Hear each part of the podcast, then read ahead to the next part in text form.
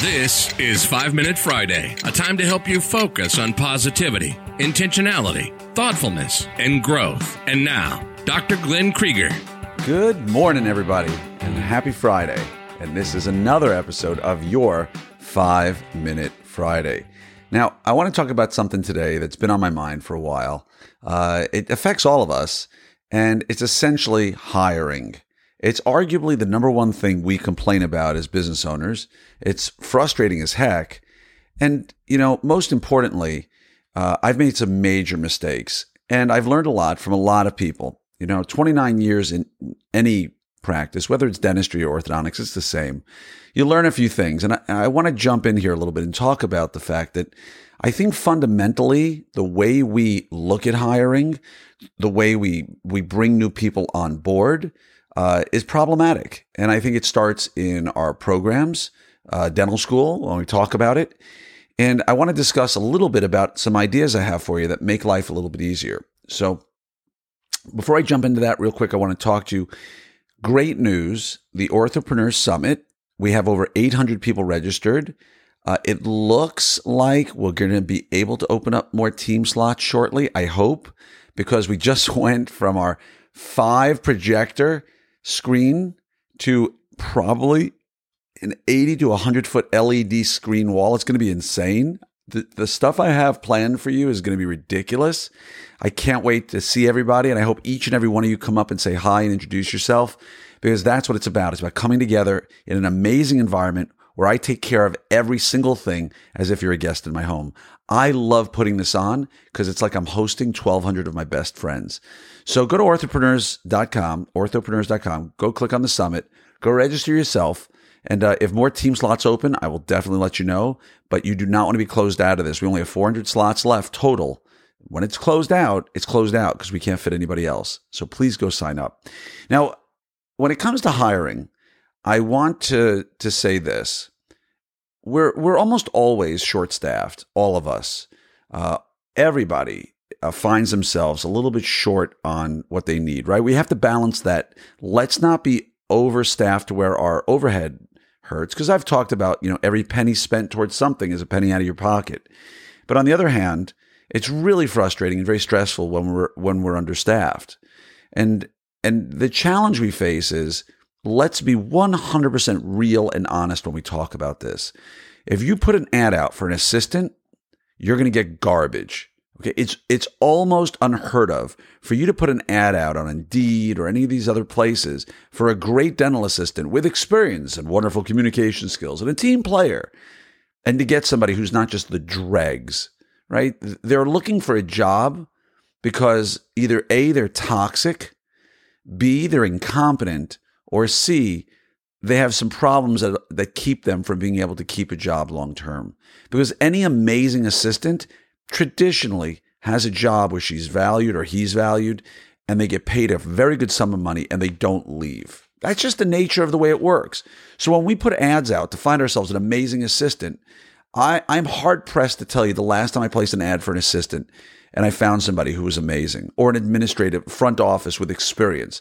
Now, the, the exception to that, the, the very rare exception to that, is somebody who's moving from another place and moving into your neighborhood and ultimately wants to um, wants a new job, right? They're they're moving from say Florida to California and they need to find a job and they don't know anybody, which in itself is sort of a, a unicorn because if my assistant is moving to any place in the United States, I know people in Orthopreneurs, I'm going to reach out and let them know, hey, here's somebody really good. So that unicorn is somebody who doesn't, whose doctor doesn't know anybody and they're just moving and going. And that's rare. So that's the exception, not the rule. That's the challenge we all face.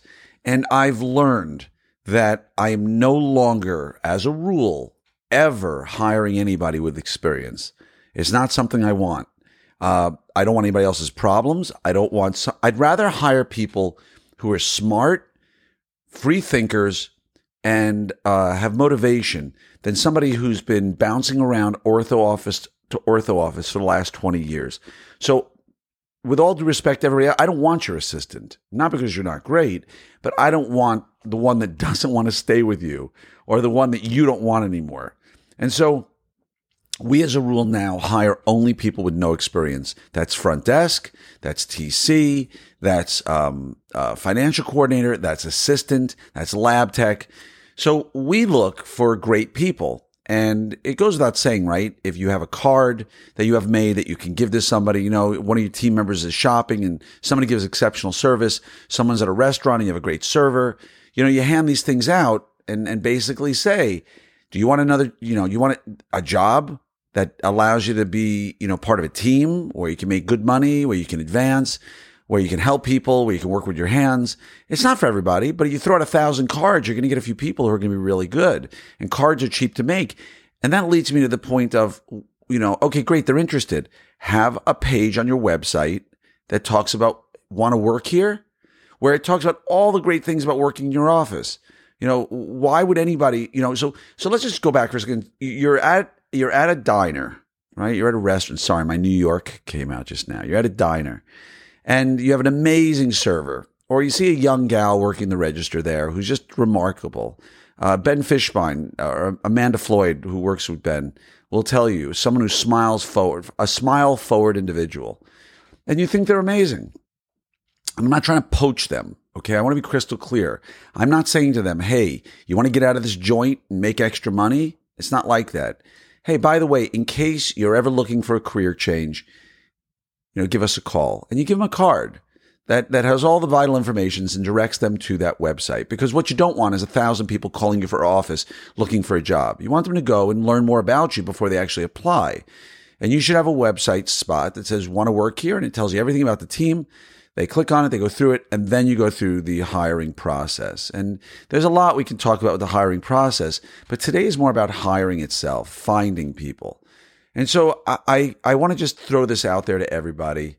Stop trying to find qualified dental assistants. Tr- stop trying to find qualified financial coordinators and all the other stuff that goes along with it because you know and I know it's garbage they tend to not last with you. They tend to come to you because their last office turned out to be a toxic work environment, predominantly because of them. And and yes, here's here's the hardest part. If you hire smart, self-starter, driven, motivated, honest people, the problem you're going to face is you've got to train them. You've got to onboard them. You've got to have a method of doing that. And yes, it's going to suck until you become properly staffed. Okay, you got to understand that it's going to suck and you're going to work harder. But if you hire the right people within two to three, maybe four months, they're going to come around and be your best team players. They're going to be culturally the ones who help grow your practice. They're going to be culturally the ones who help uh, the team members as opposed to being the gossip or the person who, who has drama. Hire the right people at the beginning, invest in them, go through the tough time until you have a couple of assistants who are who are able to keep it going. And now you're you're ever so slightly overstaffed because you're paying less. And we all know that that person you hired who sucks, they suck. I'm a great assistant. I have 12 years experience. I can do everything and I want $25 an hour. And you bring them in and yes, they know how to handle things, but they talk behind people's back. They have drama. They can't show up because they're never able to come there on time. They don't care about the culture of the office. And you're paying somebody top dollar for simply the ability to assist. Think about hiring somebody as a starting rate of 10 or 12 or 14 dollars to train them depending upon where you are, right? Seattle, San Francisco is going to be different than, you know, Des Moines, Iowa, probably in terms of wages.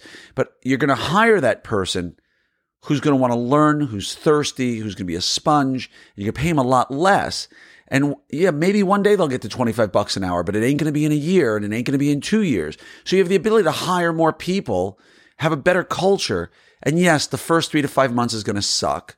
But if they're the right folks, um, you're going to have a great team and you're going to be so happy. And right now, I got to be honest. I got, I got one lady out on maternity. I just let go of somebody who was another hire from another office, uh, who's my last hire I'm ever going to have who has, who has training and I'm down to four assistants and my office manager, my director of operations, who used to be a clinical assistant, my number one. And so I've got I've got four columns of patients, really need five, with my new patients and my growth checks. And so I've got two assistants who have less than three months experience, who are amazing young ladies, um, who are really sweet and kind and smart and capable who are learning.